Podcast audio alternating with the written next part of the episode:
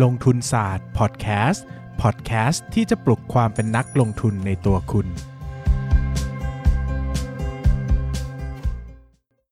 สวัสดีครับ ยินดีต้อนรับเข้าสู่รายการลงทุนศาสตร์พอดแคสต์รายการที่จะชวนทุกคนมาพัฒนาความรู้ด้านการเงินและการลงทุนไปด้วยกัน วันนี้นะครับเราจะชวนทุกคนมาคุยกันเรื่อง ประวัติศาสตร์ของเศรษฐกิจไทยตั้งแต่อดีตจนปัจจุบัน หลายคนนะครับก็อาจจะยังไม่เข้าใจภาพของเศรษฐกิจไทยมากนัก ทั้งในเรื่องของปัจจุบันเรากำลังอยู่ที่จุดไหน เรากำลังจะไปทางไหนต่อ แล้วปัจจุบันเนี่ยเศรษฐกิจมันดีหรือไม่ดีอย่างไร อยู่ในเฟสไหน แล้วเราพัฒนามาจากอะไรบ้างนะครับ วันนี้เดี๋ยวเราจะมาพูดคุยเรื่องนี้กันนะครับ ก่อนอื่นเนี่ยเราต้องอธิบายภาพก่อนว่าจริง ๆ แล้วเนี่ยเศรษฐกิจเนี่ยที่เราจะเคยได้ยินกันว่าเศรษฐกิจ 4.0 อ่ามันจะมี 1.0 2.0 3.0 4.0 ใช่ไหมครับ ความจริงแล้วมันก็มีที่มาที่ไปในตัวเองเหมือนกันนะนะครับเริ่มต้นจากอดีตเนี่ยเศรษฐกิจ 1.0 นะครับ คิดสภาพว่าเราเป็นประเทศที่เพิ่งเปิดประเทศนะครับ หรือว่าเป็นประเทศที่ยังดั้งเดิมมากๆนะครับ ไม่ได้มีเทคโนโลยีอะไรนะครับ อะไรนะครับ หรือว่าเราจะหารายได้ให้กับประเทศอย่างไรนะครับ ส่งออกสินค้าประเภทไหนคำตอบก็คือน่าจะต้องเป็นพวกทรัพยากรธรรมชาติปศุสัตว์ หรือว่าเกษตรกรรมนะครับ ย้อนกลับไปเมื่อประมาณปี 2,300 ต้นๆนนะครับ ก็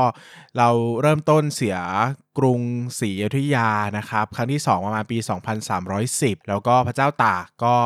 มาฟื้นฟูใช่ไหมครับ แล้วก็ตั้งกรุงธนบุรีก็ปี 2,310 เหมือนกันนะครับ จนกระทั่งมาเริ่มต้นราชวงศ์จักรีเนี่ยประมาณปี 2,325 นะครับ ช่วงเวลาดังกล่าวเนี่ย ถ้าเรามองในมุมมองประวัติศาสตร์อะเราจะเห็นภาพชัดนะครับ เพราะว่าโอเคอะมันเกิดการสู้รบ เกิดการเปลี่ยนเมืองหลวง เกิดการนู่นนี่นั่นมากมายนะครับ แต่ในเชิงเศรษฐกิจล่ะ เศรษฐกิจตั้งแต่ยุคดั้งเดิมเนี่ยเอนเชียนไม่ใช่คือเอนเชียนก็เก่าไปยุคดั้งเดิมของกรุงรัตนโกสินทร์เนี่ยมันเป็นอย่างไรนะครับ ยุคดั้งเดิมนะครับ เศรษฐกิจไทยพึ่งพาการหาของป่าเป็นหลักนะครับ ดังนั้นเนี่ยเราจะเห็นภาพเลยว่าทำไม อยุธยาทำไมรัตนโกสินทร์ถึงจำเป็นจะต้องควบรวมหรือว่ารักษาหัวเมืองต่างๆ ไว้ให้ได้นะครับ เช่น ล้านนา ปัตตานีนะครับมาลายู รวมไปถึงลาวเขมรที่อยู่ฝั่งตะวันออกเฉียงเหนือออกไปนะครับเพราะว่าพื้นที่ที่อยู่ใกล้ป่านะครับพื้นที่ที่เป็นบริเวณที่สามารถหาของป่าได้เนี่ยถือว่าเป็น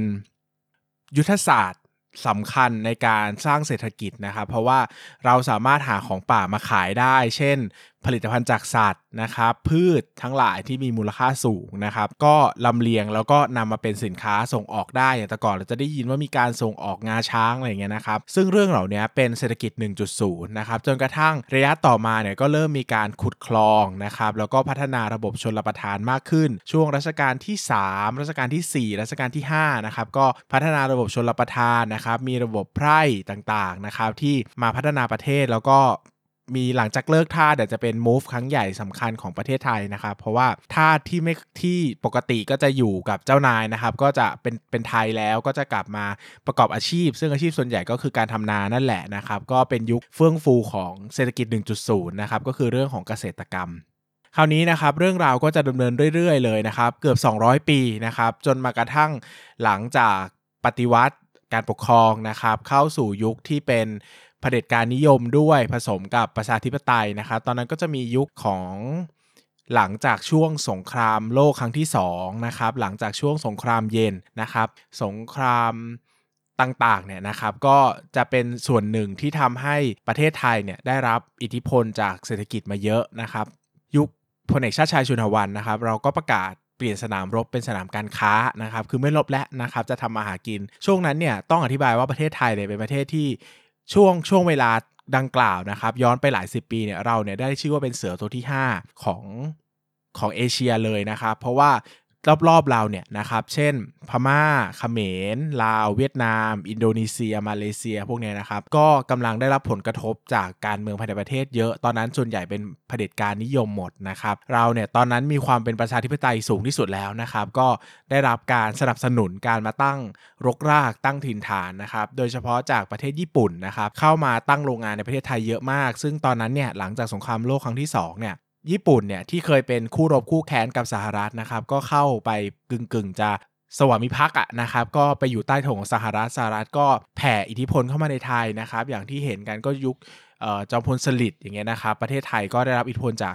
สหรัฐเยอะมากนะครับ ส่วนหนึ่งก็สหรัฐก็ได้นำประเทศญี่ปุ่นนะครับ ให้มาลงทุนในประเทศไทยด้วยนะครับ ก็กลายเป็นว่าเกิดเป็นยุคเศรษฐกิจ 2.0 ขึ้นมานะครับ เปลี่ยนจากประเทศอุตสา เปลี่ยนจากประเทศเกษตรกรรม ให้กลายเป็นประเทศประเทศอุตสาหกรรมนะครับ ก็คือเน้นการผลิตเพื่อส่งออกนะครับ import สินค้าเข้ามา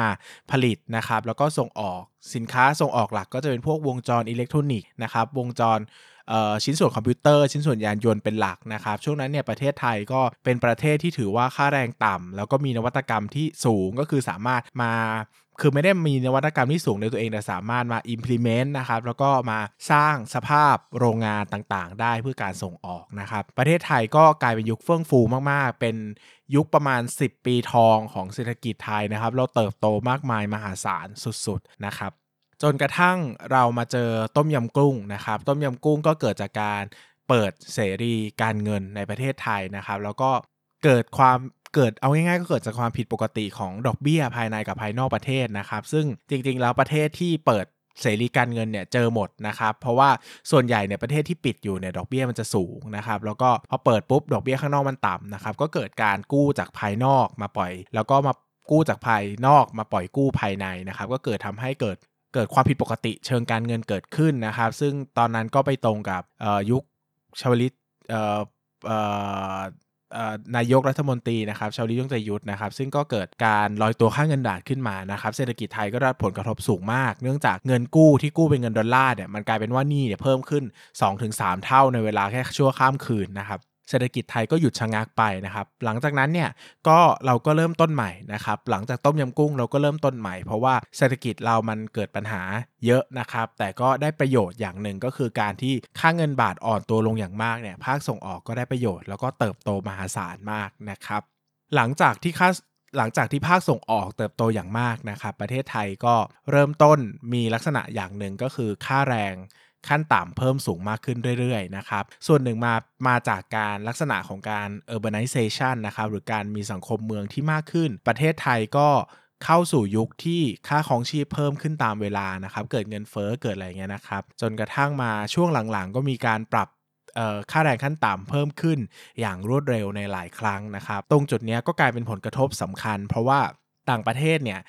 ที่เขาเปิดประเทศที่หลังเราเนี่ยเขาเขายังเป็นอยู่ในยุค 1.0 2.0 อยู่ ดังนั้นค่าแรงเขาถูกมากอย่างเวียดนามเนี่ยน่าจะถูกกว่าเราประมาณสักครึ่งหนึ่งได้นะครับ ในขณะที่ในในขณะที่การการพัฒนาการลงทุนมันไม่ได้แตกต่างกันนะครับ ดังนั้นเนี่ยประเทศไทยก็เลยหยุดชะงักไปกับการส่งออกหมายถึง เราไม่ได้เติบโตมากมายจากการส่งออกอีกแล้ว หรือว่าเราไม่ได้มีที่ยืนในสังคมโลกในเชิงของการส่งออกมานานแล้วนะครับ อย่างข้าวเนี่ย ก็ไม่ได้ส่งออกเยอะมาตั้งนานแล้ว เนื่องจากผลผลิตต่อไร่เราค่อนข้างต่ำนะครับสุดท้ายประเทศไทยก็กำลังเข้าสู่ยุค 3.0 นะครับก็คือยุคที่เป็นยุคที่เน้นการบริโภคภายในประเทศเป็นหลักนะครับคือยุคนี้เนี่ยหลังจากที่ค่าแรงเราเพิ่มมากขึ้นแล้วนะครับธุรกิจต่างๆ ก็มาเน้นภาคบริการมากขึ้น เช่น ภาคธนาคาร อสังหาริมทรัพย์ ค้าปลีก อาหารท่องเที่ยวนะครับเพราะว่าเรายังคาดหวัง เรายังคาดหวังที่เศรษฐกิจจะโตจากการใช้จ่ายกันเองนะครับ ซึ่งมันเป็นลักษณะของประเทศที่พัฒนาแล้ว เป็นหลักก็คือประเทศที่พัฒนาแล้วค่าของชีพจะสูงมากนะครับ ดังนั้นเนี่ยการภาคส่งออกเขาจะไม่ค่อยโดดเด่นนะครับเขาก็จะมาเน้นการบริโภคภายในประเทศแทนนะครับ แต่ต่างต่างกันตรงที่ไทยยังไม่ได้เป็นประเทศที่พัฒนาแล้วนะครับ ก็ยังเป็นประเทศที่กำลังพัฒนานะครับปัจจุบันประเทศไทยก็ยังอยู่ติดอยู่ยุค 3.0 นะครับ เพราะว่าเราพึ่งพาการบริโภคภายในประเทศเป็นหลักนะครับ แล้วก็ถ้าเป็นคำศัพท์เท่ๆ เนี่ยเขาก็จะเรียกว่า กับดักประเทศรายได้ปานกลางนะครับหรือกับกับดักชนชั้นกลางนะครับ เนื่องจากคนเนี่ยขึ้นมาแล้วนะครับจากชนชั้นที่มีเงินไม่เยอะนะครับขึ้นมาเป็นชนชั้นกลางคือ มีค่าแรงมากขึ้นนะครับมีคุณภาพชีวิตที่ดีขึ้น แต่ไปต่อไม่ได้นะครับถ้าหมถึงไปต่อไม่ได้ต้องอธิบายอย่างนี้นะครับ เพราะว่า 4.0 นะครับที่เราชอบพูดกันว่า Thailand 4.0 เนี่ยคืออะไรนะครับ Thailand 4.0 เนี่ยคือ หลังจากที่เราเนี่ยใช้การบริโภคภายในประเทศจนอิ่มตัวแล้วนะครับหมายถึงว่าสร้างเศรษฐกิจจากบริโภคภายในประเทศจนอิ่มตัวแล้วเนี่ยถ้าเราอยากจะโตต่อเนี่ยเราโตหวังในประเทศไม่ได้แล้ว เพราะว่ามันอิ่มตัวแล้วไงครับเราก็กินอยู่เท่านี้มันจะเฟ้อเงินเฟ้อมากเดี๋ยวก็เป็นพิษต่อเศรษฐกิจใช่ไหมครับดังนั้นเนี่ยบริษัทจดทะเบียนต่างๆเนี่ยจะไม่สามารถโตได้อย่างรวดเร็วเหมือนแต่ก่อนนะครับ เราต้องเน้นภาคการส่งออกเป็นหลักนะครับ ซึ่งคำถามคือถ้าค่าแรงเราแพงเราจะส่งออกอะไรล่ะนะครับ ดังนั้นเนี่ย 4.0 จึงพูดถึงเรื่องการส่งออกนวัตกรรมนะครับ ประเทศหลายประเทศเป็นประเทศที่พัฒนาแล้ว ค่าแรงสูงนะครับ แต่ยังสามารถส่งออกผลิตภัณฑ์ให้กับสังคมโลกได้นะครับ ถ้าเป็นฮาร์ดแวร์อย่างเงี้ยนะครับ ก็เช่นแบบยกตัวอย่างเช่นญี่ปุ่นอย่างเงี้ยก็จะมีรถนะครับรถต่างๆนะแล้วก็มีบริษัท เครื่องใช้ไฟฟ้าต่างๆ อย่างเกาหลีก็มีซัมซุงเนาะนะครับหรือถ้าเอาเห็นภาพชัดกว่านั้นอย่างอเมริกาเงี้ยนะครับเป็นประเทศที่มีค่าค่ารายได้ต่อหัวประชากรสูงมากนะครับ แต่ยังส่งออกสินค้ามาให้สังคมโลกได้เยอะมากยกตัวอย่างเช่น Facebook Google นะครับที่โอ้โหแพร่หลายไปทั่วโลกนะครับ Airbus Coca-Cola ไนกี้อาดิดาสนะครับแมคโดนัลล์ KFC พวกนี้มาจากอเมริกาหมดเลย ซึ่งเขาสามารถส่งออกได้นะครับเขาเหมือนไปกินเศรษฐกิจประเทศอื่นมานำเงินเข้าประเทศได้ ดังนั้นเนี่ยเขาจึงสามารถโตต่อได้ประเทศไทยปัจจุบันเลยยังติดอยู่ที่ยุค 3.0 เพราะว่าเรายังไม่สามารถก้าวข้ามไปสู่ 4.0 ได้ หรือว่าพูดอย่างหนึ่งก็คือนวัตกรรมอะของเรายังไม่สามารถต่อสู้ในระดับสังคมโลกได้ ทั้งในมุมมองที่เป็น hard product อย่างเช่นอาหารนะครับ branding ร้านอาหารโรงแรม หรือว่าจะเป็น soft product พวกซอฟต์แวร์ต่างๆเนี่ยเราก็ยังแข่งขันไม่ได้ในระดับโลกนะครับประเทศใหญ่ๆบริษัทใหญ่ๆในประเทศไทยก็จะเก่ง เฉพาะในการแข่งขันในประเทศหลักๆ หรือว่าใกล้เคียงเช่น ปตท CPO อย่างเงี้ยนะครับ BDMs นะครับซึ่งความหวังหนึ่งเดียวของเราที่ยังหวังได้อยู่ก็คือเรื่องของ การส่งออกภาคท่องเที่ยวนะครับ เพราะว่าภาคท่องเที่ยวก็ถือว่าเป็นภาคธุรกิจหนึ่งที่ใหญ่มากๆของเศรษฐกิจไทย แล้วก็การที่มีคนไปท่องเที่ยวเยอะเนี่ยก็เปรียบเสมือนการส่งออกทัวริซึมให้กับสังคมโลก ซึ่งแน่นอนว่าตัวนี้ก็เป็นตัว drive เศรษฐกิจที่ดีมากนะครับ แต่อีกสิ่งหนึ่งที่เราต้องเข้าใจก็คือปัจจุบันเนี่ยจุดเด่นของการท่องเที่ยวไทยส่วนหนึ่งมาจากค่าของชีพที่ต่ำด้วยนะครับเพราะว่าเที่ยวไทยมันค่อนข้างถูกมากนะครับหมายถึงว่าสมมติเราไปอเมริกาอย่างเงี้ยนะครับกินข้าวอิ่มๆมื้อหนึ่งนะแบบ full cost นะครับเข้าร้านอาหารเนี้ยบางทีแบบโดนเป็นร้อยเหรียญนนะครับ คือมันแพงมากนะครับ แต่ในขณะที่มาเป็นไทยเนี่ยกินแบบกินอยู่อย่างราชานะครับ ก็อาจจะ 30 เหรียญก็จุกแล้วนะครับ ดังนั้นเนี่ยเรื่องของค่าของชีพมันมีผลเยอะนะครับ คนจำนวนมากก็เลือกมาเที่ยวไทย เพราะว่าค่าครองชีพไม่แพงมากนะครับ ดังนั้นเนี่ยในอนาคตถ้าประเทศไทยเราเป็น 4.0 จริง ๆ นะครับภาคท่องเที่ยวจะต้อง drop ลงตามธรรมชาติ เพราะว่าค่าครองชีพในการมามันแพงแล้วนะครับ ถึงแม้ว่าอาจจะไม่ได้ drop เป็นถึงขั้นย่ำแย่ แต่จะต้อง drop ลงกว่านี้นะครับ ดังนั้นเนี่ยฟันเฟืองในการหมุนเศรษฐกิจเนี่ยเราจะหวังพึ่งท่องเที่ยวอย่างเดียวก็ไม่ได้นะครับ ก็ต้องหวังพึ่งภาค นวัตกรรม การส่งออกนวัตกรรมสู่สังคมโลกจริง ๆ ด้วย ซึ่งก็ยังเป็นท็อปิกหลักหรือเป็นปัญหาหลักที่เรายังพูดคุยกันอยู่ในปัจจุบันว่า แล้วเราจะเปลี่ยนประเทศไทยให้เป็น 4.0 ได้อย่างไรนะครับซึ่งเรื่องราวทั้งหมดนะครับก็จะเล่าภาพตั้งแต่ว่าเฮ้ยตั้งแต่ยุครัตนโกสินทร์ตอนต้นที่เรายังเก็บของป่าขายนะครับมาจนถึงช่วงเลิกท่าที่เราหันมา ทำนากันมากขึ้นนะครับเป็นชุก 1.0 หลังจากนั้นก็มีการเปิดประเทศนำมีเงินทุนไหลเข้ามานะครับเป็นช่วงที่หลังจากปฏิวัติการปกครองแล้วนะครับมีความเป็นประชาธิปไตยมากขึ้น เราก็ได้เป็น 2.0 นะครับจนหลังช่วงต้มยำกุ้งเป็นต้นมานะครับจนกระทั่งที่ค่าแรงขั้นต่ำเราค่อนข้างแพงแล้วนะครับแล้วเราก็หันมาพึ่งพาเศรษฐกิจภายในประเทศเป็นหลักก็ยังเป็น 3.0 อยู่ก็ยังรอนะครับเราก็ยังหวังว่าวันหนึ่งประเทศไทยจะได้เป็น 4.0 ไปด้วยกันสำหรับการเข้าใจภาพรวมของเศรษฐกิจ ประวัติศาสตร์เศรษฐกิจไทยภายในเวลา 15 นาทีวันนี้ก็น่าจะให้ภาพที่ค่อนข้างดีมาก แล้วก็จะเป็นสรุปสั้นๆเนอะไม่ได้ลงรายละเอียดมากในแต่ละประเด็น เพราะว่าอยากจะให้เข้าใจง่าย ๆ กันมากกว่าสำหรับวันนี้นะครับ ก็ขอบคุณทุกคนมากที่รับฟัง แล้วก็โอกาสหน้าเจอกันใหม่ครับ สวัสดีครับ อย่าลืมกดติดตามลงทุนศาสตร์ในช่องทางพอดแคสต์เพลเยอร์ที่คุณใช้ แล้วกลับมาปลุกความเป็นนักลงทุนกันใหม่ในลงทุนศาสตร์พอดแคสต์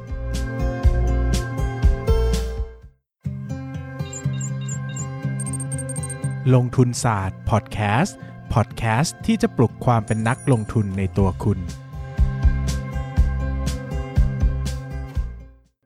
สวัสดีครับ ยินดีต้อนรับเข้าสู่รายการลงทุนศาสตร์พอดแคสต์รายการที่จะชวนทุกคนมาพัฒนาความรู้ด้านการเงินและการลงทุนไปด้วยกัน วันนี้นะครับเราชวนทุกคนมาคุยกันในเรื่องที่ผมชอบมากๆอีกเรื่องหนึ่งก็คือนะครับว่า อนาคตเศรษฐกิจไทยจะเติบโตได้อย่างมากมายมหาศาลอีกหรือเปล่านะครับ ผมก็เลยตั้งท็อปิกไว้ว่าเซตอินเด็กมีโอกาสจะไปถึง 2,000 จุดไหมนะครับ ตลาดหุ้นไทยมีโอกาสจะไปถึง 2,000 จุดไหม เอ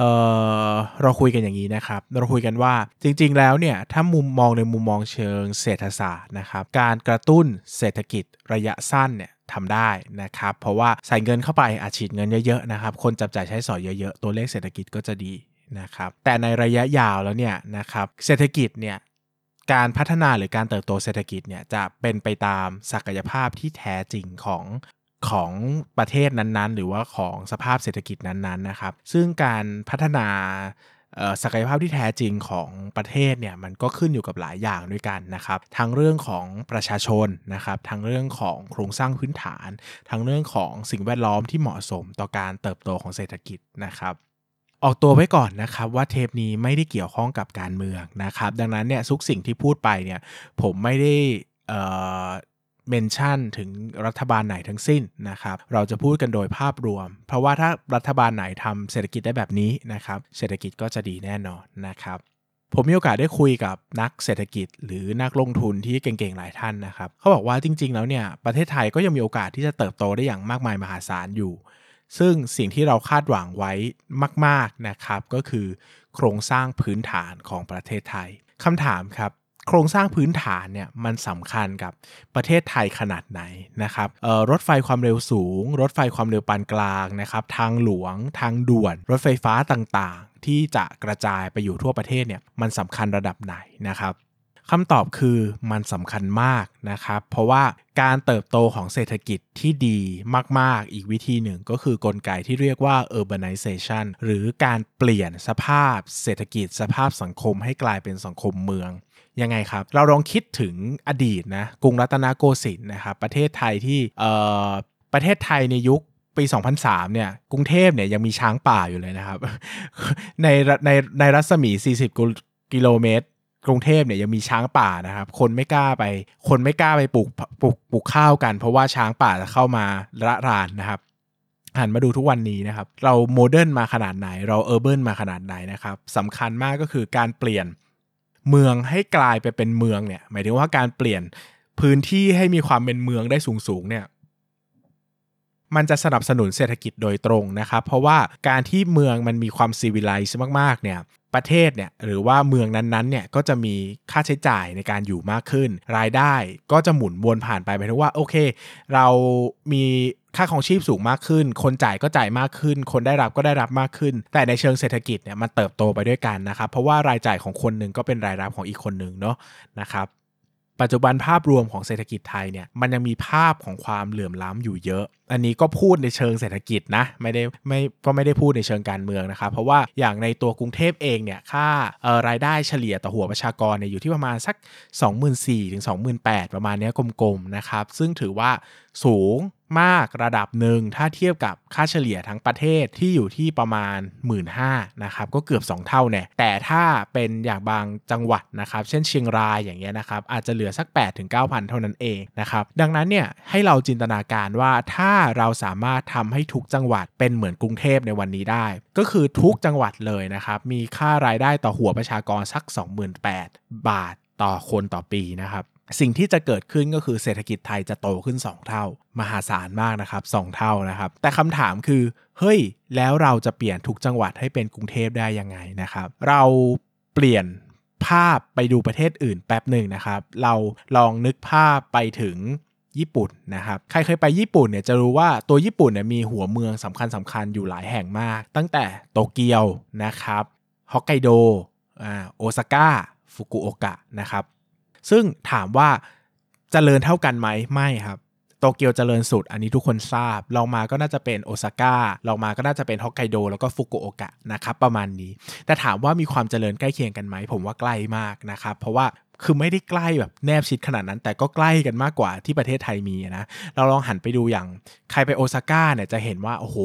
ห้างเยอะมากนะครับ ระบบสาธารณูปโภคพื้นฐานดีมาก รถไฟฟ้านะครับรถรางทุกอย่างครบครันมากเหมือนเป็นกรุงเทพย่อมๆเลยนะครับมันไม่ได้แตกต่างแบบวันนี้นะครับ เรากลับมาดูที่ประเทศไทยเนอะประเทศไทยเรายังเจอว่าเฮ้ยเรายังเห็น รถไฟฟ้าอยู่แค่กรุงเทพและปริมณฑลนะครับเรื่องเห็นรถรางนี่ไม่มีเลยนะครับหมายถึงว่าโอเค หรือต่างจังหวัดบางแห่งเนี่ยรถเมย์รถประจำทางยังหาแทบไม่ได้เลยนะครับซึ่งถ้าเราสามารถเปลี่ยนโครงสร้างพื้นฐานทุก แห่งให้ดีหมด เช่น อย่างเชียงใหม่อย่างเงี้ยนะครับ มีรถไฟฟ้า สมมติเชียงใหม่มีรถไฟฟ้าเข้าจากสนามบินเข้าเมืองนะครับ มีรถเมย์ที่วิ่งตลอดเวลาหรืออย่างภูเก็ตอย่างเงี้ยปัญหาหลักๆที่สนามบินอยู่ไกลๆใช่ไหมครับ ถ้ามีรถไฟฟ้าเข้าเมืองได้ไปหาดได้นะครับ มันจะเกิดการเคลื่อนไหวของเงินทุนขนาดมหาศาล หรือยกตัวอย่างให้ชัดที่สุด ถ้าเรามีรถไฟความเร็วสูง เชื่อมจากเชียงใหม่ภูเก็ตโคราช ภูกรุงเทพนะครับ ถ้าทุกแห่งมันเดินทางประมาณเราไปสมมุติเราไปเชียงใหม่กรุงเทพภายในเวลา 2 ชั่วโมงอะ่ะผมว่าเชื่ออย่างมากว่ามีคนอีกจำนวนหนึ่งที่จะอยู่เชียงใหม่แต่มาทำงานกรุงเทพใช่ไหมครับ คิดถึงสภาพเราทุกวันนี้ดิเราอยู่บ้านอะ่ะกรุงเทพอะ่ะเราไปทำงานกรุงเทพอะ่ะสมมติอยู่ลังสิตไปทำงานสุขุมวิทเนี่ยบางทีเราก็ตื่นแต่ตีห้าอยู่แล้วนะครับเข้าใจไหมคือมันก็ใช้เวลา 2-3 ชั่วโมงในการเดินทางอยู่แล้ว แต่ถ้าเปลี่ยนว่าเฮ้ย อย่างนั้นเราไปอยู่เชียงใหม่ดีกว่าไหมอย่างเงี้ยนะครับ ก็ตื่นตีห้าเหมือนกันอะออกมาถึงนี่8ปดโมงเก้าโมงสบายๆ นั่งรถไฟความเร็วสูงสัก 2 ชั่วโมง แบบนี้เกิดขึ้นได้นะครับ ถ้าเกิดขึ้นแล้วจะเกิดอะไรต่อ ทันทีที่คนกระจายตัวออกไป หรือความเจริญกระจายตัวออกไปนะครับเออร์เบิร์นจะกระจายตัวไปด้วยนะครับหมายถึงว่าเราต้องคิดสภาพว่าเหมือนรถไฟฟ้าใต้ดิน หรือว่ารถไฟฟ้ามหานครอะที่ทุกครั้งที่ตัดเส้นไปนะครับ สิ่งที่จะเกิดขึ้นขึ้นคือที่ดินจะแพงขึ้น คนจะไปอยู่มากขึ้น จะมีความเป็นเมืองมากขึ้น จะมีห้างมีโรงพยาบาลนะครับมีโรงเรียนมีตลาดนัดเกิดขึ้น เพราะว่ามันเกิดการกระจุกตัวของคนมากขึ้น คือคนไม่ได้มากระจุกตัวอยู่ในกรุงเทพเนอะมันกระจายออกไปตามเส้นการเดินทางที่เขาสะดวก ดังนั้นเนี่ยเมื่อไหร่ก็ตามที่มันเกิดการตัด หรือว่าการเกิดการสร้างการเดินทางที่มีความแข็งแรงนะครับ แล้วก็อำนวยความสะดวกต่อคนจริงๆเนี่ยสิ่งที่จะเกิดขึ้นก็คือเมืองจะกระจายตัวออกไปนะครับ ต่อไปเราอาจจะมีกรุงเทพ เชียงใหม่ภูเก็ตโคราช เป็นเหมือนโตเกียวฮอกไกโดโอซาก้า ฟุกุโอกะก็ได้ หมายถึงว่าค่าเฉลี่ยรายได้ต่อหัวประชากรกรุงเทพอาจจะอยู่ที่สัก 30,000 เชียงใหม่อาจจะอยู่ที่ 25,000 โคราชอาจจะอยู่ที่ 24,000 ภูเก็ตอายุ27,000 แบบนี้เป็นต้นนะครับ คือถ้ามันเที่ยว หมายถึงว่าถ้าการเดินทางมันกระจายซึ่งกันและกันได้หมด สิ่งที่เกิดขึ้นก็คือความเป็นเมืองจะกระจายไปเยอะนะครับทุกวันนี้ไปเดินเชียงใหม่ไปเดินภูเก็ต เราจะเจอว่าเฮ้ยความเป็นเมืองมันต่าง มันต่างกับ กรุงเทพเยอะมากเลยนะ หมายถึงว่ามันเป็นเมืองสำหรับเที่ยวอะแต่มันไม่ มันไม่ได้เป็นเมืองสำหรับที่คนมีรายได้สูงจะไปอยู่นะครับ เพราะว่าด้วยโครงสร้างพื้นฐานต่างๆ หรือว่าการความเจริญที่มันยังกระจายไปไม่ได้แข็งแรงเท่ากับกรุงเทพนะครับ ซึ่งแน่นอนว่านอกจากประเด็นเรื่อง urbanization ที่จะเกิดขึ้นในประเทศแล้วเนี่ย อีกสิ่งหนึ่งที่จะเกิดขึ้นก็เกิดการเคลื่อนไหวของเออเงินทุน แล้วก็สินค้าปริมาณมหาศาลนะครับ route หนึ่งที่สำคัญในการขนส่งก็คือฝั่งแปซิฟิกกับฝั่งมหาสมุทรอินเดียนะครับ ทุกวันนี้เนี่ยเมืองท่าสำคัญของอาเซียนที่ได้รับประโยชน์จากการขนส่งฝั่งแปซิฟิกก็คือเวียดนามนะครับ เวียดนามเป็นประเทศที่มีพื้นที่ริมชายฝั่งทะเลที่เป็นท่าเรือน้ำลึกมหาศาลมาก ตลอดตลอดขอบของเวียดนามนะครับมีท่าเรือน้ำลึกรองรับไว้หมดนะครับคำถามคือถ้าเราจะส่งออกสินค้าจากอินเดียไปยัง เมกาอย่างเงี้ยนะครับเราส่งออกยังไงถูกไหมหลักๆ แล้วก็ถ้ามาฝั่งนี้นะครับก็อาจจะต้องไปอ้อมสิงคโปร์เนาะเรือก็อ้อมสิงคโปร์แล้วก็ไปออกฝั่งทะเลจีนใต้แล้วก็ไปอาจจะจะไปออสเตรเลียจะไปจะไปอเมริกาก็ว่าไปนะครับ เพียงแต่ถ้านะครับถ้าเรามีตอนนี้เรามีท่าเรือน้ำลึกอาเซียนมีท่าเรือน้ำลึกอยู่ที่ทวายนะครับก็คืออฝั่งพม่านะครับแล้วก็มีท่าเรือน้ำลึกอยู่ที่เวียดนามนะครับประเด็นนะคือมันมีท่าเรือน้ำลึก 2 ฝั่ง แต่ช่องทางมันไม่เชื่อมต่อกันเฮ้ยหลายคนจะตั้งคำถามว่าอ้าวแล้วทำไมก็ขนเรือไปเลยสี่ก็อ้อมไปทีเดียวนะครับ จะบอกว่าจริง ๆ ไม่ใช่นะครับ การขนส่งทางรางเนี่ยเป็นการขนส่งที่มีต้นทุนโดยเฉลี่ยต่อกิโลเมตรแล้วต่ำที่สุด นะครับดังนั้นถ้าเราสามารถเชื่อมรถไฟความเร็วสูงจากทวายไปยังเวียดนามได้นะครับรับความช่วยเหลือจากกลุ่มอาเซียนด้วยกันนะครับเราจะเกิดเราเราจะเกิดการทรานสิตของสินค้าจำนวนมหาศาล จะเกิดการเคลื่อนย้ายของสินค้าทุนจำนวนมหาศาลที่จะเกิดผ่านประเทศไทยไปนะครับ อย่าลืมว่าเรามีทวายไปเวียดนามใช่ไหมครับเราเรามีพม่าไปเวียดนาม ด้านบนเรามีจีนไปสิงคโปร์นะครับมันเกิดการเคลื่อนย้ายของ ทุนนะครับของเงินนะครับของสินค้าจำนวนมหาศาลที่จะเกิดขึ้น ล่าสุดเนี่ยจีนทำรถไฟความเร็วสูง ตรงจากจีนเข้าทวายแล้วนะครับ เพราะว่ามันเป็นท่าเรือน้ำลึกที่เป็นจุดยุทธศาสตร์ ซึ่งประเทศไทยยังยังไม่ได้มีโครงการแบบนี้เกิดขึ้นนะครับ ดังนั้นเนี่ยโครงสร้างพื้นฐานเนี่ยถือว่าเป็นหัวใจของเศรษฐกิจที่หลีกเลี่ยงไม่ได้นะครับ ดังนั้นถ้าวันหนึ่งเราจะตั้งคำถามว่าตลาดหุ้นจะไปถึง 2,000 จุดไหม หรือว่าตลาดหุ้นจะมีโอกาสเติบโตอย่างมหาศาลได้ไหม ผมว่าสิ่งหนึ่งที่เราห้ามลืมหรือว่าห้ามละเลยเลยก็คือเรื่องของโครงสร้างพื้นฐานนะครับเพราะว่าไม่ว่าจะทำยังไงก็ตามอะการสร้างนวัตกรรมเพื่อส่งออก ยากกว่าการพัฒนาคนในประเทศให้มีรายได้เพิ่มมากขึ้น อยู่แล้วนะครับ ดังนั้นสิ่งที่ง่ายที่สุดก็คือทำให้เมืองในประเทศไทยส่วนใหญ่มีความเป็น urban ไหนต้อง urbanization เมืองในประเทศไทยเป็นหลักนะครับเพื่อทำให้รายได้ของประชากรเนี่ยสูงขึ้น โดยภาพรวมแล้วเนี่ยเศรษฐกิจมันจะได้ดีขึ้นจากจากรากหญ้าขึ้นมาเลยนะครับ ทุกคนมีรายได้ดีเพิ่มมากขึ้นเรื่อยๆนะครับมันจะง่ายกว่าการทำนวัตกรรมเพื่อส่งออก เราอาจจะไปทำ Facebook ของของคนไทยหรือว่า Google ของคนไทยที่จะไปแข่งระดับโลกเนี่ยมันยากนะครับ เพราะว่า ด้วย environment นะครับด้วยการพัฒนาศักยภาพต่าง ๆ ของประเทศไทยก็ยังไม่ได้ไปถึงขั้นที่แข่งขันได้ขนาดนั้น แต่โอเคก็มีคนเก่งอยู่จริง ๆ นะครับ แต่โดยภาพรวมแล้วเนี่ยการพัฒนาโครงสร้างพื้นฐาน การเพิ่มรายได้ของประชากรที่ต่ำให้มาอยู่ในระดับปานกลางเนี่ยมันง่ายกว่าการจะไปแย่งชิงก้อนเค้กของต่างประเทศเสียอีกนะครับดังนั้นเนี่ยส่วนตัวแล้วก็ยังมีความบูลลิชนะครับหรือว่ามองตลาดหุ้นไทย ในเชิงบวกอยู่เสมอนะครับ โดยขีดเส้นใต้ว่าหวังพึ่งพิงโครงสร้างพื้นฐานค่อนข้างมากนะครับ แล้วก็ถ้าวันหนึ่งโครงสร้างพื้นฐานประเทศไทยดี ผมเชื่อว่าประเทศไทยจะไปได้ไกลกว่านี้อีกเยอะ แต่ก็ด้วยปัจจัยหลาย ๆ อย่างที่เรายังไม่เห็นอะไรเกิดขึ้นในเร็ววัน สุดท้ายนักลงทุนก็ต้องมองภาพให้ออกว่า เออ ระยะยาวแล้วมันจะดีไหมระยะยาวมันจะใช้ได้หรือเปล่า นะครับ ซึ่งผมอยากจะแบ่งปันภาพตรงนี้ไว้ เพราะว่าหลายคนชอบตั้งคำถามว่าเฮ้ยประเทศไทยมันดีกว่านี้ได้อีกหรือเปล่า ประเทศไทยมันจะไปได้ไกลกว่านี้หรออะไรเงี้ยหมายถึงว่าในเชิงในเชิงแบบเศรษฐกิจอะมันก็ดูเต็มที่แล้วนะนะครับผมจะบอกเฮ้ยจริง ๆ เรามองแต่สายตาคนกรุงเทพไม่ได้นะครับเราต้องมองในสายตาทั้งประเทศด้วย เพราะว่าต่างจังหวัดเรายังมีความเป็นชนบทสูง แล้วก็รายได้ต่อหัวประชากรไม่เยอะเลยนะครับถึงแม้ว่าหลายจังหวัดอะมันได้การท่องเที่ยวไปช่วยเยอะ แต่มันก็ไม่ได้เป็นการพัฒนาที่ยั่งยืนจริงๆอะเพราะว่ามันพึ่งพาเงินจากภายนอกไม่ได้มาจากการใช้จ่ายกันเองนะครับดังนั้นถ้าเราทำให้ทุกเมืองมีจุดเด่น ทุกเมืองเป็นศูนย์กลางทางการเงินของแต่ละภูมิภาคได้ สุดท้ายนะครับประเทศไทยจะไปได้ไกลอะอย่างน้อยถ้าทำให้ทุกจังหวัดอะมีรายได้ต่อหัวประชากรใกล้เคียงกับกรุงเทพวันนี้เศรษฐกิจไทยก็โตเกือบ 2 เท่าแล้วนะครับ ดังนั้นก็วันนี้ก็ฝากไว้ประมาณนี้นะครับ ย้ำอีกทีว่าไม่ได้โอนเอ็น การเมืองแต่อย่างใดนะครับ ใครทำได้หมดผมก็ดีใจด้วยหมดเนอะผมก็อยากให้ประเทศไทยพัฒนา ก็ได้จะฝากความหวังไว้ว่ากับรัฐบาลต่างๆ ที่จะเข้ามาว่าอยากให้พัฒนาโครงสร้างพื้นฐานจริง ๆ นะครับ เพราะว่ามันเป็นการพัฒนาที่เพิ่มศักยภาพการแข่งขันของประเทศได้ในระยะยาวสำหรับวันนี้นะครับก็ลุล่วงเวลามาเยอะแล้วก็ขออนุญาตยกคำถามไปไว้ EP หน้าแล้วกันนะครับใครฟังจนจบก็อย่าดราม่าการเมืองกันเลยนะครับเพราะว่ามันไม่ได้มีประโยชน์อะไรนะครับผมไม่ได้ปักธงการเมืองให้ทะเลาะกันนะครับวันนี้กก็ขอบคุณทุกคนมากเลยที่รับฟัง แล้วก็โอกาสหน้าก็กลับมาเจอกันใหม่กับลงทุนศาสตร์พอดแคสต์ครับ สวัสดีครับ อย่าลืมกดติดตามลงทุนศาสตร์ในช่องทาง podcast player ที่คุณใช้ แล้วกลับมาปลุกความเป็นนักลงทุนกันใหม่ในลงทุนศาสตร์พอดแคสต์